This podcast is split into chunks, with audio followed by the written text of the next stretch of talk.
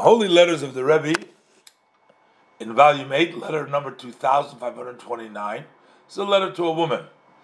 Baruch Hashem, the 16th day of Adar Sheni, Toshin Yudala, Brooklyn. Bracha v'shalom. It's a letter in Yiddish. The Rebbe says it's been a long time that you haven't communicated. So I was happy to get your letter. Although I'm not happy about the content because I see that you are overthinking about the health of your children. And you conclude your writing with a question What could I do besides crying and, sobbing? What else could I do? So the Rebbe says, first of all, you should stop crying, etc as the many times demand of my father-in-law, the Rebbe, in the name of all the great rabbis of the Jewish people from the previous generation, that one needs to serve Hashem with joy.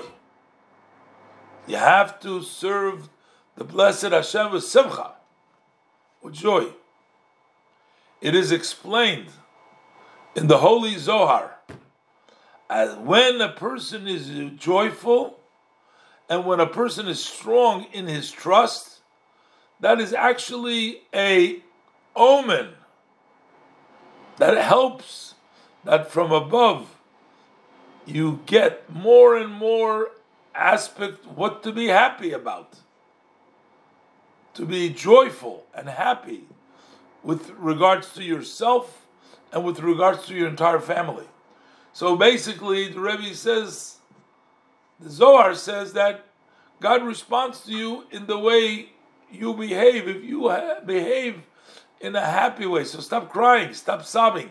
If you behave in a happy way, in a way of trusting Hashem, then that's the vehicle, the vessel that Hashem responds in that way.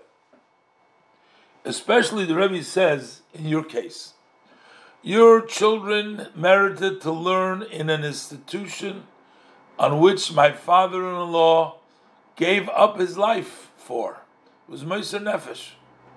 So that in itself is certainty that for these, for the children, that's the way to be healthy and lucky both physically and spiritually.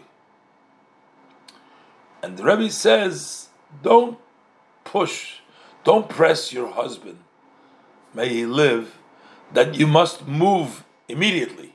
Time, that'll come as well.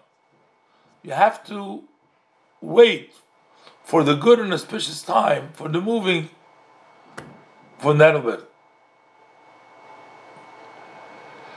So, first of all, the Rebbe says, I'm happy you write to me, but I'm don't cry. We have to serve with simcha, that's the way to get the Hashem's blessing. Especially, the Rebbe says, your children went to the yeshiva, which my father-in-law had, Mesiris Nefesh. This is the path, this way. Things will be all right. They'll be healthy and they'll be uh, lucky both spiritually and physically. On your question, what could you do, as mentioned before, to bring in joy in the house and to continue your work to spread Judaism amongst your friends?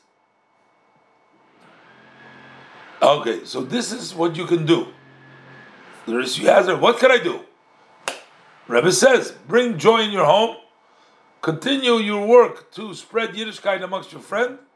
This will certainly hasten and increase the blessing and success also in your other individual details.